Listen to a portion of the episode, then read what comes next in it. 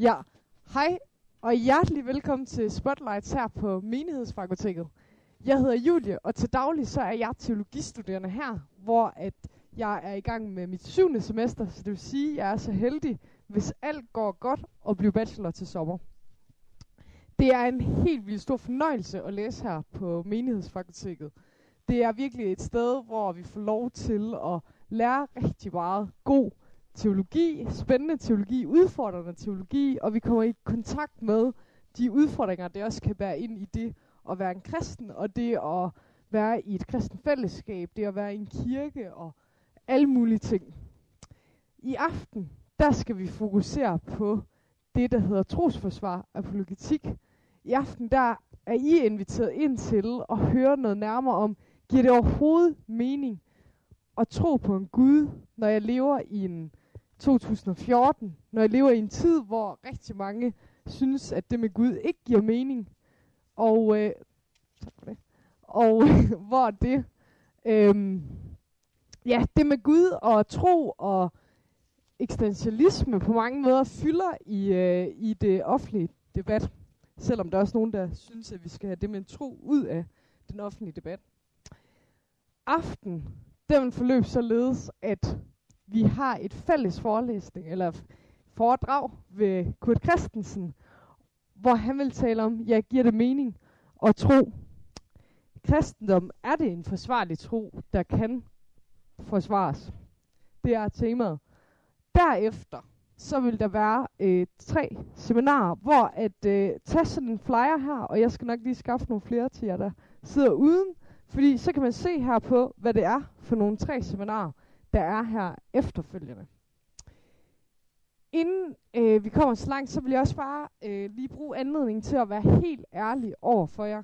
Det er nemlig sådan, at menighedsfakultetet, det er øh, drevet og finansieret af private giver. Så hvis I i aften har lyst til at støtte det her arbejde, som MF laver, nemlig at drive teologi for kirkens skyld, så er I bare enormt velkommen til det. Og på MF, der er vi simpelthen blevet så smarte, at vi har fået mobile pay. Så vi ved jo godt, der er jo ikke nogen, der har kontanter, for vi tror ikke på det længere. Men vi tror rigtig meget på smartphones og på mobile pay. Så lige nu er der en mulighed for at gribe din telefon, hvis du har lyst til at give. Øh, og så kan du give det til nummer 21 52 10 44. Men jeg skriver det også lige op her på tavlen, fordi så kan man også bare give det i smug, og så er der slet ikke nogen, der har set, at du har gjort en god gerning. det skal vi nemlig stå helt frit for. Men øh, du skal være hjertelig velkommen til at give en god gave til MF. Arrangementet her, det er Menighedsfakultetet, der afholder det sammen med øh, Center for Kristen Apologetik, CKA. Og øh, CKA, det er et datterselskab til MF, og det er fordi, vi tror virkelig på, at det her med at kunne underbygge troen, og inddrage det at være akademisk, og ikke kun tale ud fra erfaring og følelser, det er enormt vigtigt. Det tror jeg var det, jeg vil sige sådan indledningsvis. Øh, inden Kurt han får ordet, så synes jeg, vi lige skal starte aftenen med at bede til Gud. Så lad os bede. Kære far, tak fordi vi kan være her nu. Tak fordi vi må få lov til at komme i kontakt med om det her med at tro på dig, om det kan give mening i 2014. Kan den her tro overhovedet forsvares? Far, vi beder bare om, at du må sætte noget i gang i os. Giv os øh, en dybde, giv os nogle perspektiver på det at leve med dig og tro på dig, som vi ikke har haft før. Det beder jeg om i Jesu navn. Amen. Kurt, værsgo. Kurt øh, Christensen, bare sådan øh, virkelig ligegyldig info, men han er fra Nordjylland, så det kommer bare alt muligt godt fra Nordjylland. For det er jeg også. Værsgo. Tak.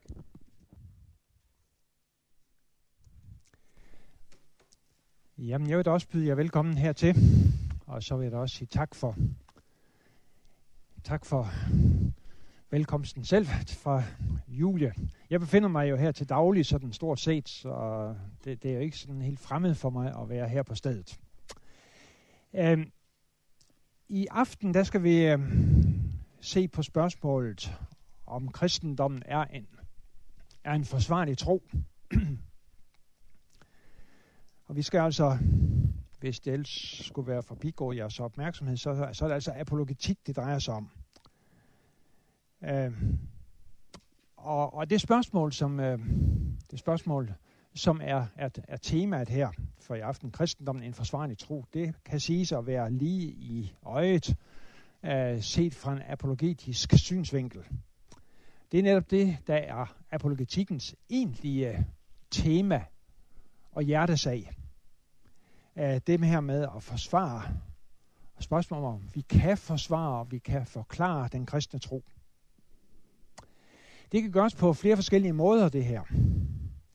En måde er ved at søge at påvise, at indvendingerne imod kristendommen ikke er så tungtvejende, som de ser ud til sådan umiddelbart.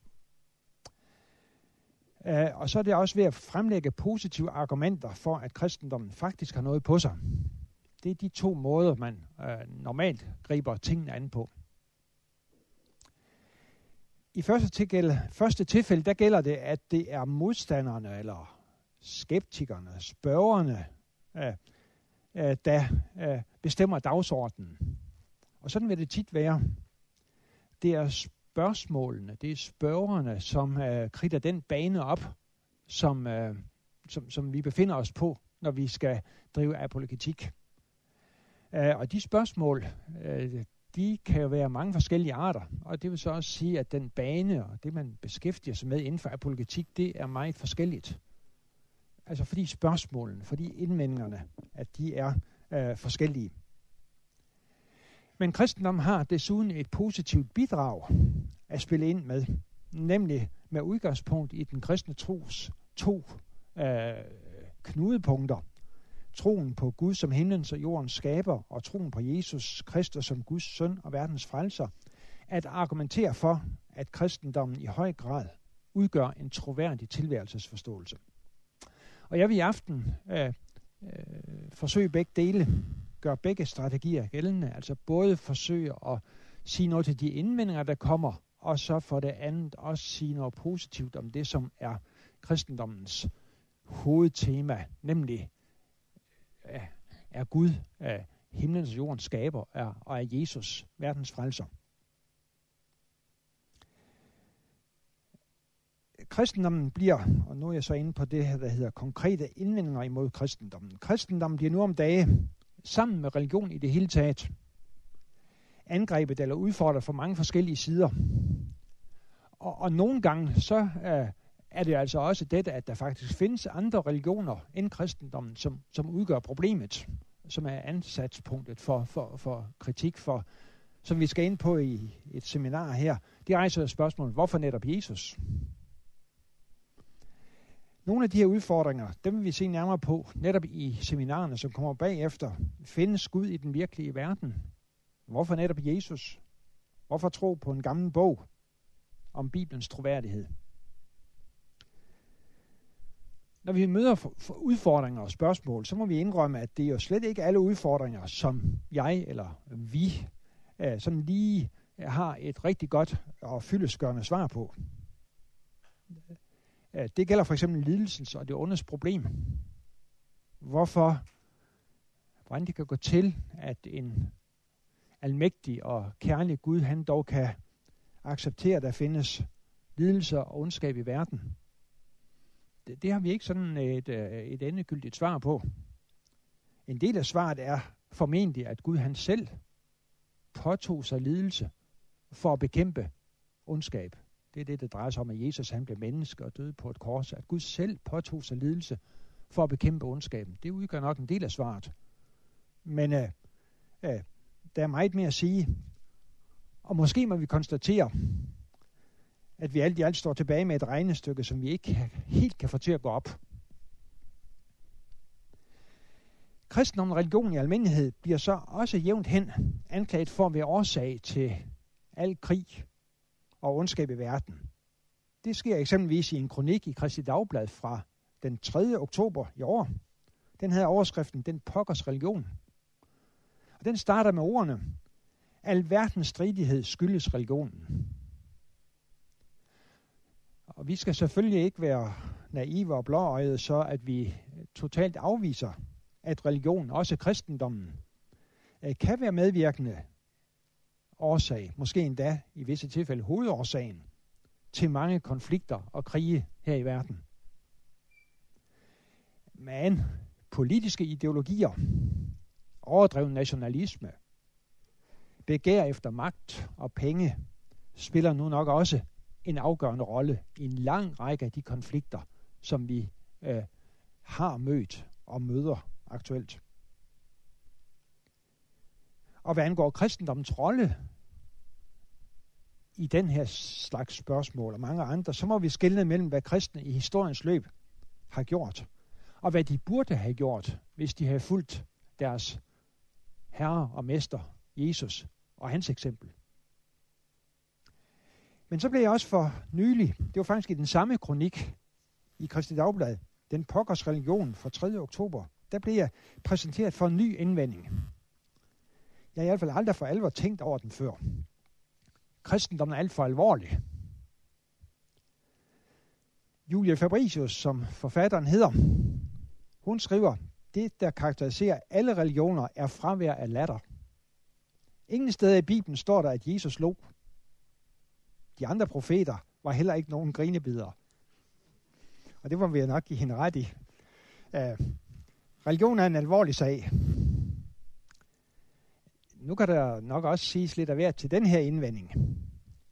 Uh, blandt andet, at Jesus i Matthæus evangeliet kapitel 11, vers 18-19, præsenterer sig selv i modsætning til Johannes Døberen. Og Jesus siger, for Johannes kom, han hverken spiste eller drak. Og folk siger, han er besat. Og menneskesønnen, altså Jesus, kom. Han både spiser og drikker. Og folk siger, se den froser og dranker. Ven med tollere og syndere. Her står der ganske vist ikke, at Jesus han lå. Men han var måske alligevel ikke så, hu, en så humørforladt mørkemand, som øh, Julia Fabricius hun, øh, hun øh, øh, antyder. Øh, og hun er tydeligvis bitter. Hun er bitter på en øh, opvækst, hvor hun blev tvunget af sine forældre, som var blevet omvendt til, eller ikke omvendt, for konverteret til katolicismen, til at gå hende og hendes otte værveløse søskende. Øh, de blev tvunget til at gå til messe tidligere og sent. Og, og det har sat sig, altså, øh, sat sig spor i hende. Øh, men øh, hun har jo ret i, at latter spiller ikke, det store, øh, spiller ikke den store rolle i Bibelen. Et af de eneste steder, jeg kan komme på, øh, det er, da Sara får at vide, at hun i en alder af, af omkring 100 år, at hun skal føde en søn. Der lærer hun. Og det synes jeg, det er rigtig mm, menneskeligt, fordi det lyder da heller ikke specielt sandsynligt. Øh, så øh, øh, men altså, kristendommen, den bliver udfordret. Den bliver udfordret på mange forskellige måder, fra mange kanter, og som vi skal se også på forskellige niveauer. Og jeg vil nu her bruge lidt tid på det, jeg har kaldt en klimaanalyse. Se på den atmosfære, som vi befinder os i som kristne anno 2014. Øh, os, der er kristne her i Nordvest-Europa, og måske Europa i det hele taget. Jesus han har som bekendt givet sin kirke befaling om at gøre alle folkeslag til sine disciple. Det er mange steder i verden en særdeles vanskelig opgave. Det er også tilfældet i Europa, øh, hvor vi befinder os. Her hos os der er det ganske vist ikke øh, fysisk magt, der forhindrer mennesker i at tilslutte sig den kristne tro. Det er det jo andre steder. Vanskeligheden ligger på et andet plan.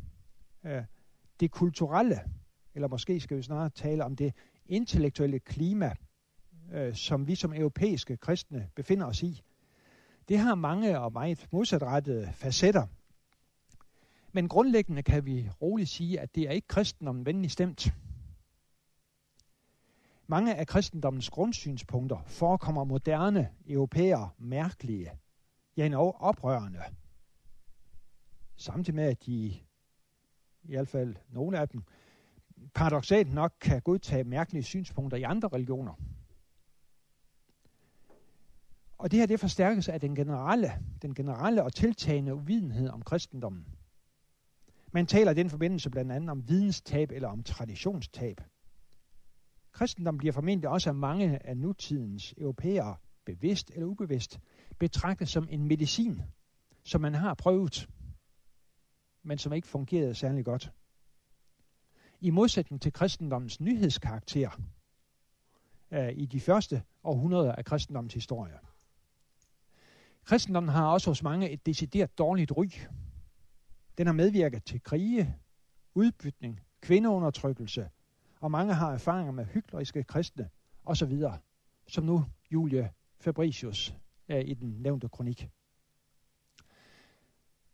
Og så skal vi, hvis vi sådan tegner et, forsøger at uh, tegne et, øh, et, øh, et billede af den atmosfære, vi befinder os i som kristne i dag, så skal vi jo ikke uh, undlade at gøre opmærksom på, at uh, den her negative stemning, som der i hvert fald nogle steder er, den skal sammenholdes med, at omkring 80 procent af Danmarks befolkning her er døbt ind i den kristne kirke, og dermed formelt set er kristne. Så på det folkelige plan, så nyder kristendommen til synligheden en vis goodwill. Og så har vi en, en dronning, som er mere end almindelig interesseret i kirke og kristendom. Folketinget indleder hver år øh, Folketingsåret med en gudstjeneste. Og hen ad vejen så viser det sig, at mange indflydelsesrige danskere øh, bekender sig som kristne. Jeg var i lørdags til en konference i Roskilde for kristne og muslimske ledere. Øhm, og der viste det sig, at den tidligere overvismand Niels Kærgaard og så en øh, politiker fra, fra Venstre, som begge to havde opgaver i den sammenhæng, Carsten Lauritsen, at øh, de begge to bekendte sig som helt bevidst som kristne. Ikke bare kulturkristne, men som kristne. Samtidig er det en kendskærning, at rigtig mange i dagligdagen ikke tager deres kristendom særlig alvorligt. Det tror jeg, vi må se i øjnene. Og at det eksempelvis heller ikke vil udelukke, at kristendom kan kombineres med andre former for religiøsitet. På det her kulturelle eller intellektuelle plan kan man med vis rimelighed øh, sige, at der er tale om her aktuelt om to modsatrettede grundstemninger, som rummer hver sit sæt af udfordringer for den kristne tro. For det første har vi den klassiske, moderne, positivistiske ånd, hvor man forlanger håndfaste beviser. Den her opfattelse har været, været øh, kendetegnende, toneangivende, dominerende siden oplysningstiden, og har fået en renaissance med den nye ateisme og den nye religionskritik, som dukkede op her på et tidspunkt efter år 2001. Og hvor Richard Dawkins og Sam Harris og Hitchens og denne, de er, er sådan uh, uh, hovedfiguranterne inden for den uh, nye ateisme, den nye religionskritik. Og den manifesterer sig til tider i den forestilling at naturvidenskaben kan dække hele virkeligheden, og at det, som naturvidenskaben ikke dækker, dermed ikke er virkeligt. Og så er der en anden grundtone, en anden bølge, nemlig den postmoderne sandhedsrelativisme, hvor man afviser, at der findes en given virkelighed og en almengyldig sandhed. Og den her postmoderne sandhedsrelativisme, den havde nok sin storhedstid fra omkring 1980 til omkring 2000. Og nogle vil mene, at den fik et, rundt, et grundskud 11. september 2001. Men den gør sig givetvis stadigvæk gældende øh, i mange kredse.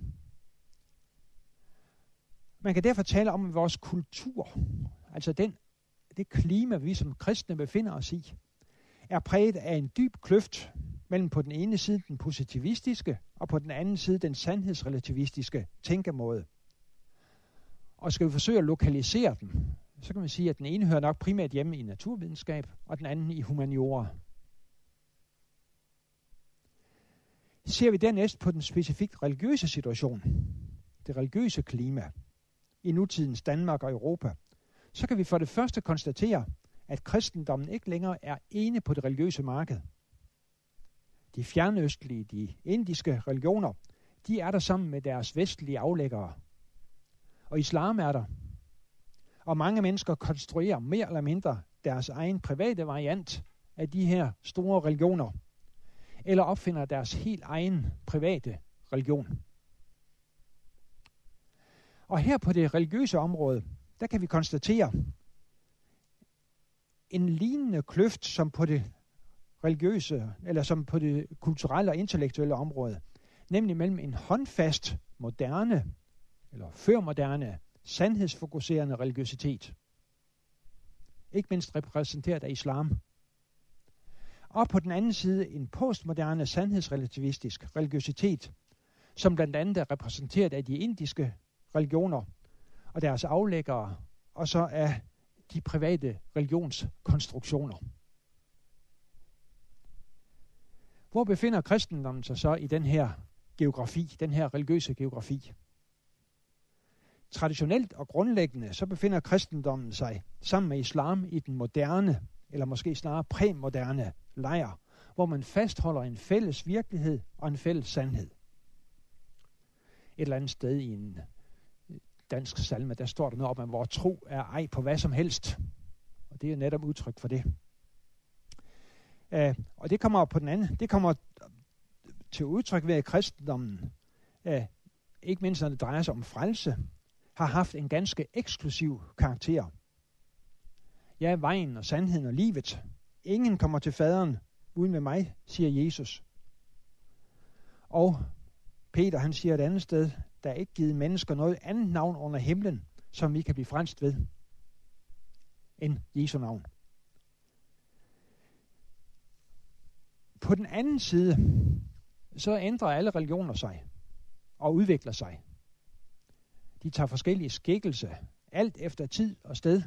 Og det gælder også islam, og det gælder også kristendommen. Men kristendommen har efter mit skøn aldrig nogensinde været så uniformeret, som islam principielt er det.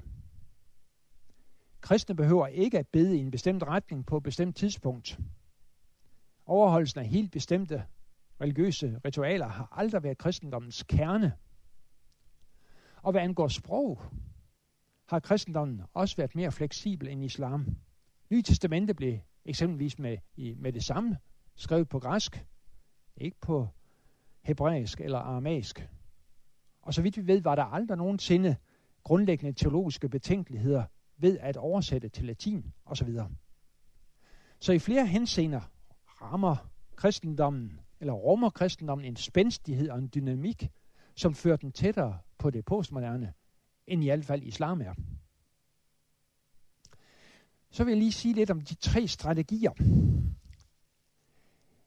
Kristendommen bliver altså udfordret af, af spørgsmål og anklager på forskellige øh, felter. Mange forskellige felter, også på forskellige niveauer. Altså de mere overfladiske spørgsmål, så det her med det postmoderne og det moderne, øh, som ligger i bunden af det hele. Hvad skal vi stille op med, med de her ting, de her indvendinger, de her udfordringer? Og for mig at se, så er der mindst tre forskellige strategier, man kan benytte. For det første, så kan man lukke øjnene og krybe i skjul og håbe på, at uværet driver over. Det er måske den løsning, som ganske mange praktiserer. Spørgsmålene og indvendingerne til kristendommen, de er simpelthen for mange, og de er for vanskelige til, at et lille menneske kan påtage sig at svare på dem. Den mest bekvemme løsning, og måske også i visse situationer den nødvendige løsning, er at krybe i skjul. Men kan man spørge, går det virkelig an i længden? Det vil da efter mit skøn i alle tilfælde gå ud over frimodigheden som kristen, hvis man bliver ved med i en lang række henseender og indrømme, der er spørgsmål og indvendinger, som man ikke har rimelige svar på. Så kan man for det andet lade sig overvælde af indvendingerne og deres mængde og alvor, og måske, ikke, også, måske også lade sig overbevise af nogle af indvendingerne. Og jeg vil da slet ikke afvise, at man ansigt til ansigt med indvendinger bør ændre syn på et og andet.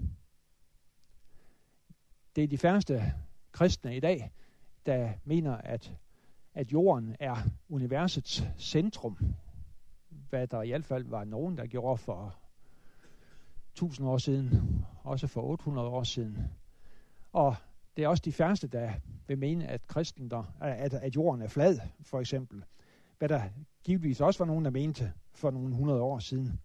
Så vi har lavet os overbevise om dette og hint. Men generelt så er det jo ikke en anbefalesværdig form for tro at lade den forme sig efter de vinde, der lige aktuelt blæser. For om et øjeblik så blæser de i den anden retning. Den anden vej.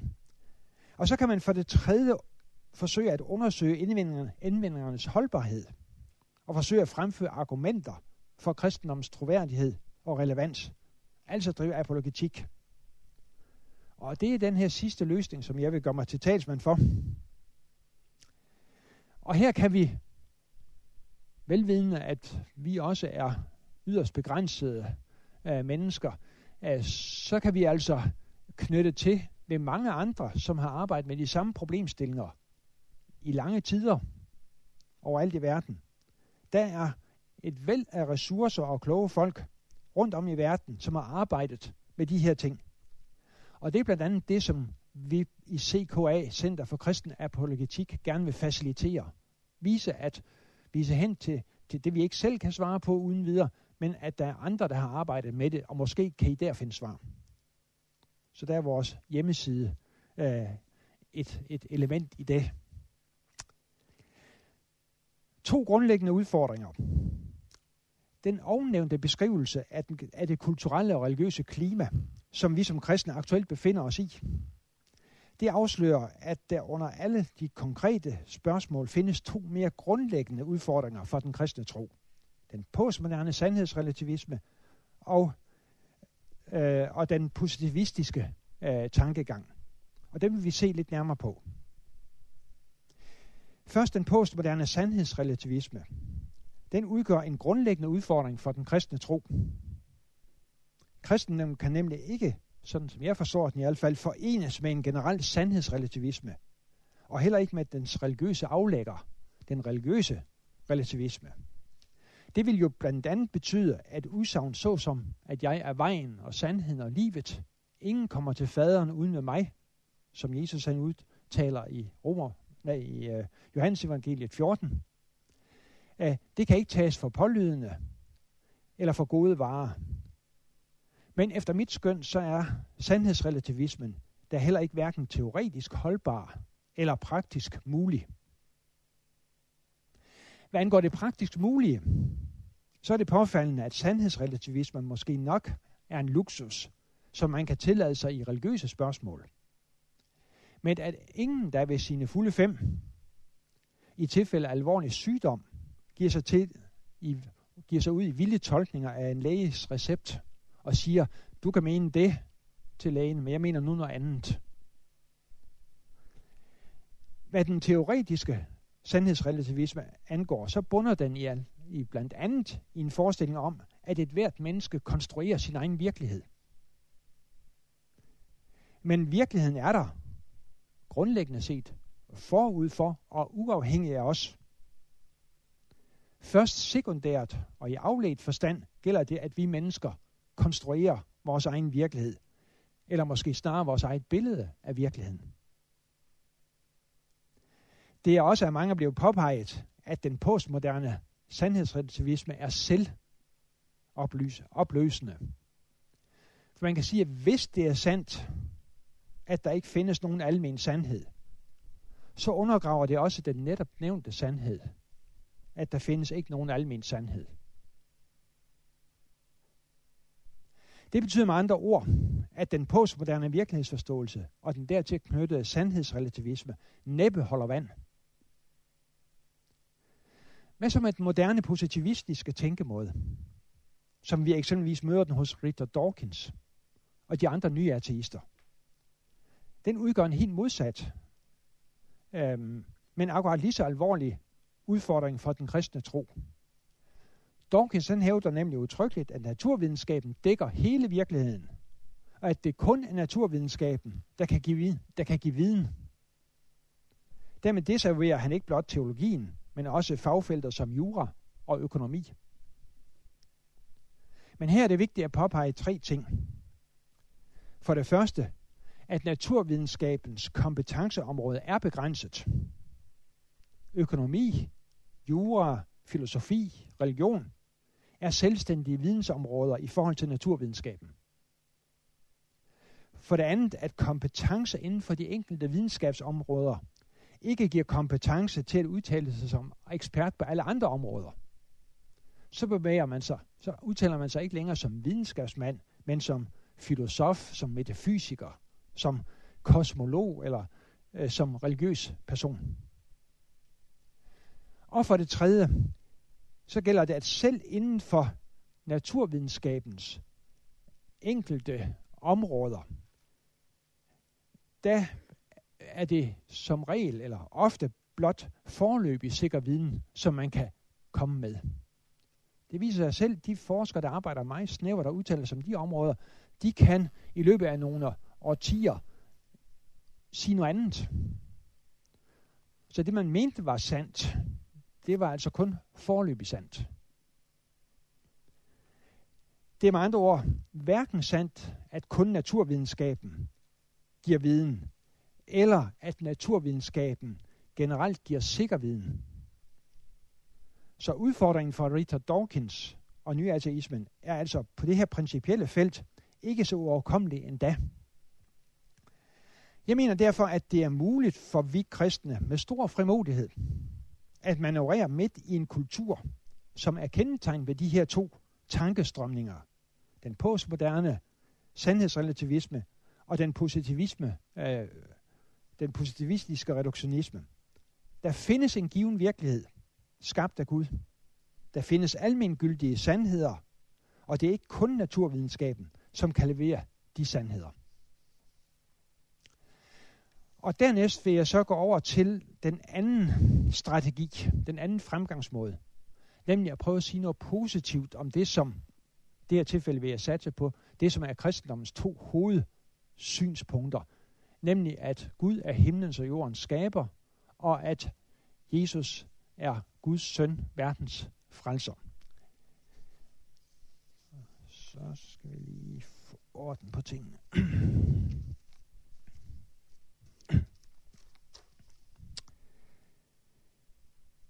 Som nævnt så opfatter jeg de her to punkter som knudepunkterne i den kristne tro. En dansk filosof og teolog, K.E. Løstrup, som var professor i etik og religionsfilosofi på det teologiske fakultet, øh, han har i hele sit øh, produktive liv, hele sit øh, forfatterskab, der har han arbejdet på at påvise, at verden er Guds. Altså verden er ikke blevet til af sig selv. Øh, den øh, eksisterer ikke i sig selv. Den er Guds. Og han konkluderer i sin bog Skabelse og til intetgørelse, at det er mere erfaringstæt, at verden er skabt, end at den er blevet til ved en tilfældighed. Det er altså det udtryk, han bruger. Det er mere erfaringstæt. Har han ret i det? Er det mere sandsynligt, at verdens tilblivelse, dens selvorganisering, dens skønhed, menneskets tænkning og dets erfaring af moral er resultatet af Guds bevidste vilje og handling, end at det skyldes en tilfældighed. Jeg vil pege på to argumenter for det. For det første den almindelige åbenbaring. Øhm, nu ved jeg godt, at ikke-kristne øh, ikke behøver at øh, tillægge det her nogen speciel øh, vægt. Øh, men øh, lad mig alligevel starte med et par citater fra Bibelen. Øh, I det gamle testament, der, der møder vi den forestilling, at skaberværket vidner om Gud. Himlen fortæller om Guds herlighed. Velvingen beretter om hans hænders værk. Dag forkynder det til dag. Nat forkynder det til nat. Der lyder ingen ord, ingen tale, uden at deres røst høres. Deres røst når ud over hele jorden, deres ord til verdens ende. Det er salme 19, de første fem vers. Og tilsvarende møder vi i Romerbrevets kapitel 1, vers 19-20, de kendte ord om, at det, man kan vide om Gud, ligger nemlig åbent for dem, altså for menneskene. Gud har jo åbenbart det for dem. For hans usynlige væsen, både hans evige kraft og hans guddommelighed, har kunnet ses siden verdens skabelse og kendes på hans gerninger. De har altså ingen undskyldning. Vi noterer os altså her, at der er sider ved Gud, som alle mennesker skulle kunne jagtage ved at se på verden, på naturen, på historien. Nemlig hans usynlige væsen, hans kraft og hans guddommelighed. Vi bemærker endvidere, at Paulus i den her sammenhæng taler om, at Gud har åbenbart det for dem. Og det er altså baggrunden for den teologiske tale om naturlig åbenbaring, tilgængelig for et hvert menneske, ved siden af den særlige åbenbaring i de bibelske skrifter, især Jesus Kristus. Det er altså en uh, bibelsk opfattelse, at man ved at iagtage verden, naturen og historien, kan få en vis forståelse af Gud.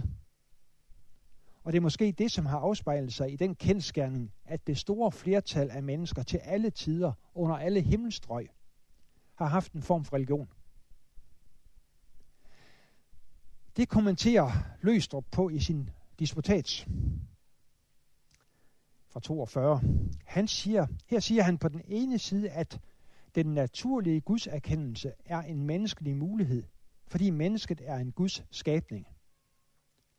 På den anden side så peger han på, at i syndefaldet har mennesket gjort den mulighed til en faktisk umulighed. Så der er den naturlige Guds erkendelses mulighed for at kende Gud, som han er, nu kun er en viden tilbage om, at der er et guddommeligt væsen til. Løstrup skældner altså her mellem at kunne kende Gud, som han er, og det kan det naturlige syndige menneske altså ikke. Og at vide, at der er et guddommeligt væsen til, og det kan det syndige naturlige menneske altså godt. Så vil jeg lige komme ind på kalam-argumentet. For en af vores tids førende apologeter, amerikaneren William Lane Craig, han lægger i en stor bog, som han har skrevet, Reasonable Faith, og i andre af sine bøger, der lægger han et godt ord ind for det såkaldte kalam-argument i tilknytning til universets opståen. Tankegangen er, at eftersom stort set alle nu om dagen er enige om, at universet ikke er evigt, så må det have en begyndelse, altså Big Bang. Og alle ændringer i tilværelsen må med logisk nødvendighed tilskrives årsager. Og den nævnte årsag er mest sandsynligt Gud. Kalam-argumentet stammer efter sine fra en filosof, der levede Johannes Philoponus, som levede i Alexandria omkring 500 efter Kristus. Og han var uenig i den tanke om det evigt eksisterende univers, som blandt andet Aristoteles havde gjort sig til talsmand for. Kalam-argumentet det blev i middelalderen især fremsat af muslimske filosofer. Men i takt med, at Big Bang, som jo forudsætter, at verden ikke er evig, men har en begyndelse, er blevet almindeligt anerkendt, er også Kalam-argumentet her efter 2. verdenskrig øh, slået igennem over en bredere front. Som nævnt lægger William Lane Craig betydelig vægt på det. Jeg vil nu her referere det fra en nylig udkommen norsk bog af to norske teologer, en, en teolog og en uh, naturvidenskabsmand. Uh, de har en bog, skrevet en bog, der hedder Eksisterer Gud? En drøftning af argumenter for og imod. Argumentet i Kalam, argument, argumentationen den er, den er sådan set enkelt nok. For det første, alt som begynder at eksistere, har en årsag uden for sig selv. Alt som begynder at eksistere, har en årsag uden for sig selv. For det andet, universet begyndte at eksistere. For det tredje, og konklusionen, derfor har universet en årsag uden for sig selv. Og den årsag må have egenskaber, som vi forbinder med Gud. Logikken er den, som I har øh, på det omdelte ark. Logikken er indlysende nok. Præmis 1. Alle F er G. Alle ting, der begynder at eksistere, har en årsag. Præmis 2. Jorden er sådan en ting, der, eller universet er sådan en ting, der begynder at eksistere. Og konklusionen A er G. Altså må øh, universet have en årsag. Så spørgsmålet er, logikken er nok uigendrivelig, men spørgsmålet er så, om præmisserne holder. Og det er der diskussion om, men øh, rigtig mange mener, at det gør de. Så vidt vi ved, er det aldrig sket, at noget er begyndt at eksistere helt af sig selv. Det er præmis 1. Og det er nu om dage den alt dominerende naturvidenskabelige opfattelse, at universet på et bestemt tidspunkt, for cirka 13,7 milliarder år siden, begyndte at eksistere. Præmis 2. Altså må det gælde, at universets eksistens skyldes en årsag uden for sig selv. Det er konklusionen. Og Søvik og Davidsen, de argumenterer så videre for, at den årsag må have egenskaber, som vi forbinder med Gud, eller som svarer til det, vi forstår ved Gud. Og så vil jeg pege på universets finindstilling. Det andet argument, som jeg vil pege på, det er universets finindstilling. Uh, øh, mens Kalam-argumentet har en vis logisk, filosofisk karakter, og alene forudsætter, at verden på et tidspunkt begyndte at eksistere, så knytter argumentet herud fra universets finindstilling til det universets helt fantastiske karakter. De fleste de anerkender, at universet synes at være finindstillet på en sådan måde, at det giver mulighed for, at materie og liv kan eksistere. Der er også lavet beregninger over, hvor statistisk usandsynligt det er, at den her finindstilling skulle skyldes en tilfældighed. Selv den omtalte Richard Dawkins giver i Illusionen om Gud udtryk for, at det er forbløffende.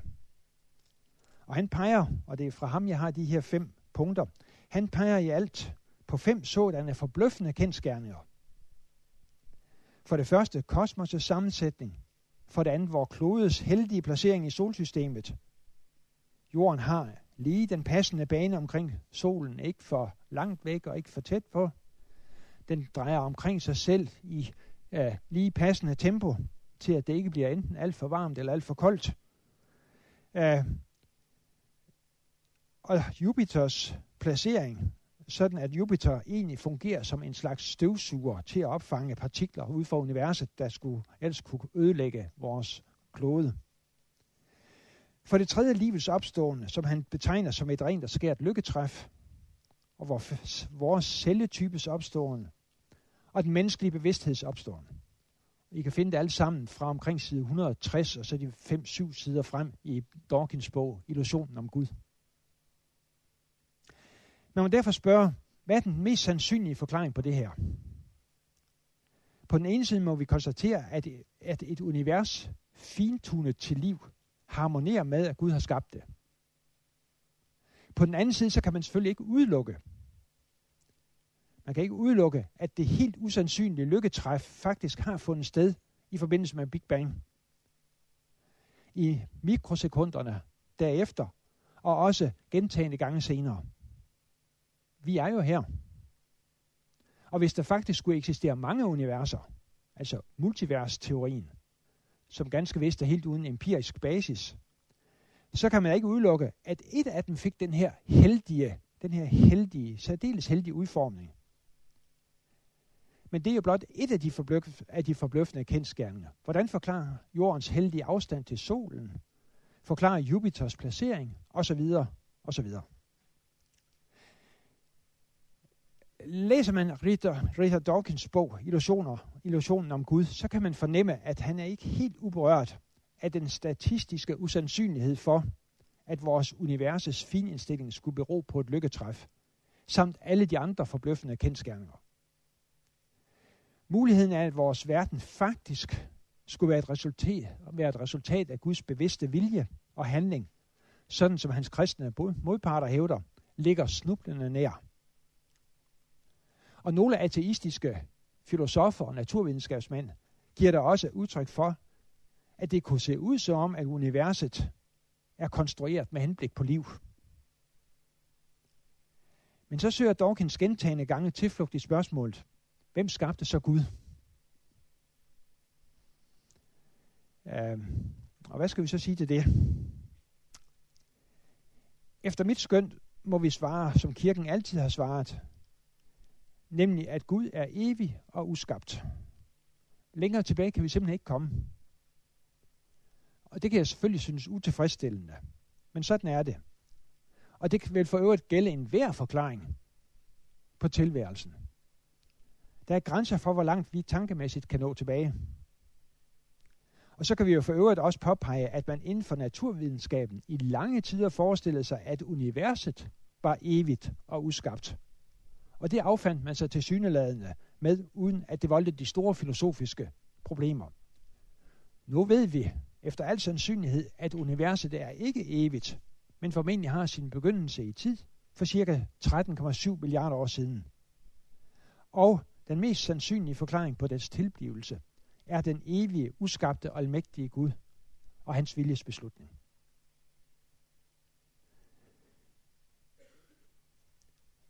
Mange har gjort opmærksom på, at den her type argumenter, de er teistiske. De peger på en personlig skabergud, men det er jo ikke specifikt kristne argumenter. Den nævnte skabermagt behøver jo ikke nødvendigvis at være identisk med Jesu Kristi far. Og det er selvfølgelig rigtigt. Men samtidig skal vi ikke undlade at nævne, at den omtalte skabermagt synes at have egenskaber, som harmonerer med den kristne gudsforståelse. Han har overvældende skaberkraft. Han vil det mangfoldige liv på vores klode, inklusive mennesket osv. Han er kærlig og skaber gode vilkår for livet osv. Kontrasten til en ateistisk, naturalistisk livsanskuelses blinde tilfældighed er i hvert fald overvældende. Men kristendommen har som nævnt to knudepunkter, og så vil jeg vende mig til den anden, det andet knudepunkt. Vi har fokuseret på det første, nemlig at der kan gives gode argumenter for, at verden er et resultat af Guds skabervirksomhed.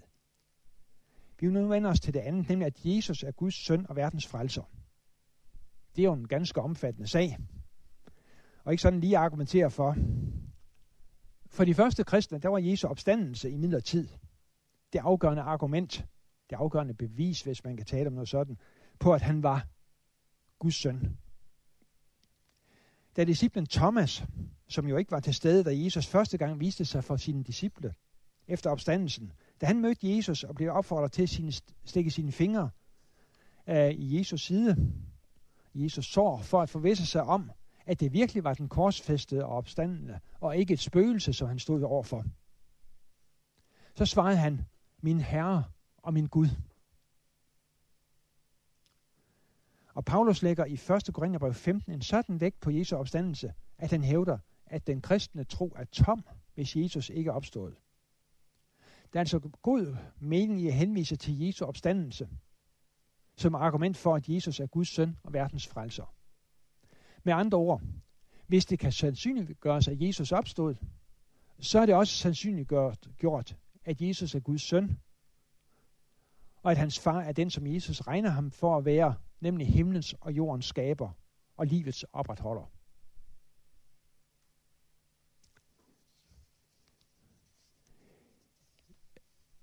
I en øh, lille kristen børnesang, som mine døtre de lærte i børneklubben for mange år siden, så lyder det triumferende, at øh, korset er tomt, graven er tom, Jesus stod op, og han lever. Og dermed udtrykkes vel egentlig den samlede kristne kirkes tro på opstandelsen i kort form. Men er det sandsynligt, at Jesus opstod fra de døde? Nej, i en vis forstand er det jo aldeles usandsynligt. Døde opstår ikke. Det ved alderen hver. Det vidste de sandelig også på Jesu tid, på nytestamentlig tid. Det kan vi se på Thomas' reaktion. Og så synes disciplen ikke desto mindre at have oplevet noget så sjælsrystende, noget så helt usædvanligt, at de begynder at omtale Jesus som Herre og Gud. Betegnelser, de som tro jøder vidste eksklusivt er forbeholdt Gud.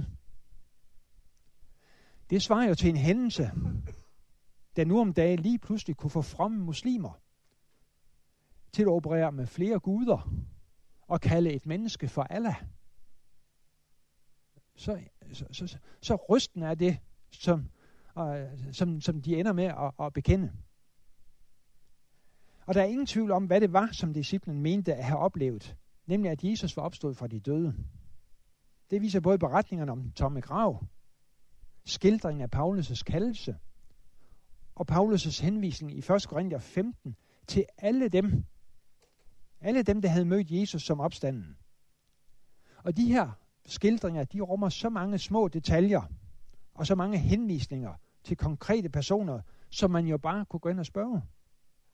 At det usandsynlige på en måde bliver sandsynligt. Blot det faktum, at det var kvinder, som jo ikke talte vel meget som vidner i samtidens kultur, der præsenteres som de første vidner om den tomme grav. Og mødet med den opstandende peger i retning af, at det her er altså sandt. For ingen vi i samtiden har fundet på at udnævne, hvis det var en opfindelse, at finde på, at, at kvinderne skulle være de første vidner.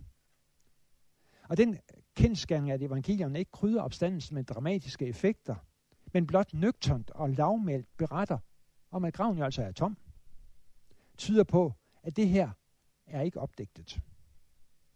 Og ikke nok med det. Disciplerne for fastholdt deres overbevisning om, at Jesus var guddommelig Guds søn, selv når de blev udsat for forfølgelser og grusom død. Det er efter mit skøn aldeles usandsynligt, hvis ikke de på en helt konkret og ubetvivlelig måde havde erfaret, at Jesus altså var opstået fra de døde. Det er selvfølgelig stadigvæk usandsynligt, at døde opstår. Ikke desto mindre er, det, er der ingen anden forklaring, der forklarer de relevante fakta bedre, end Jesu opstandelse gør. Derfor er der efter min, mit skøn grund til at antage, at Jesus opstod, og at han derfor er den, som han sagde, han var, Guds søn og verdens frelser. Og at Gud dermed også er den, som Jesus regnede ham for at være, verdens skaber og Jesu Kristi far.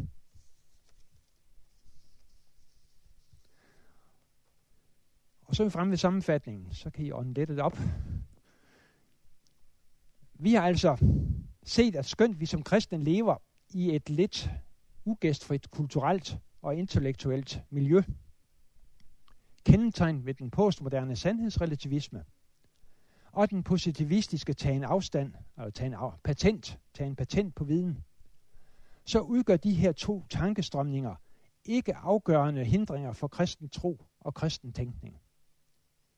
Og vi har dernæst set, at der findes gode argumenter for den kristne tros grundlæggende, to grundlæggende påstande, nemlig at Gud er himlens og jordens skaber, og at Jesus virkelig er den opstandende Herre og frelser. Vi står dermed med ganske gode kort på hånden, efter mit skøn, når vi hævder, at kristendommen er en forsvarlig tro. Ja. Tak for opmærksomheden. Mm. Mm. Mm. Mm.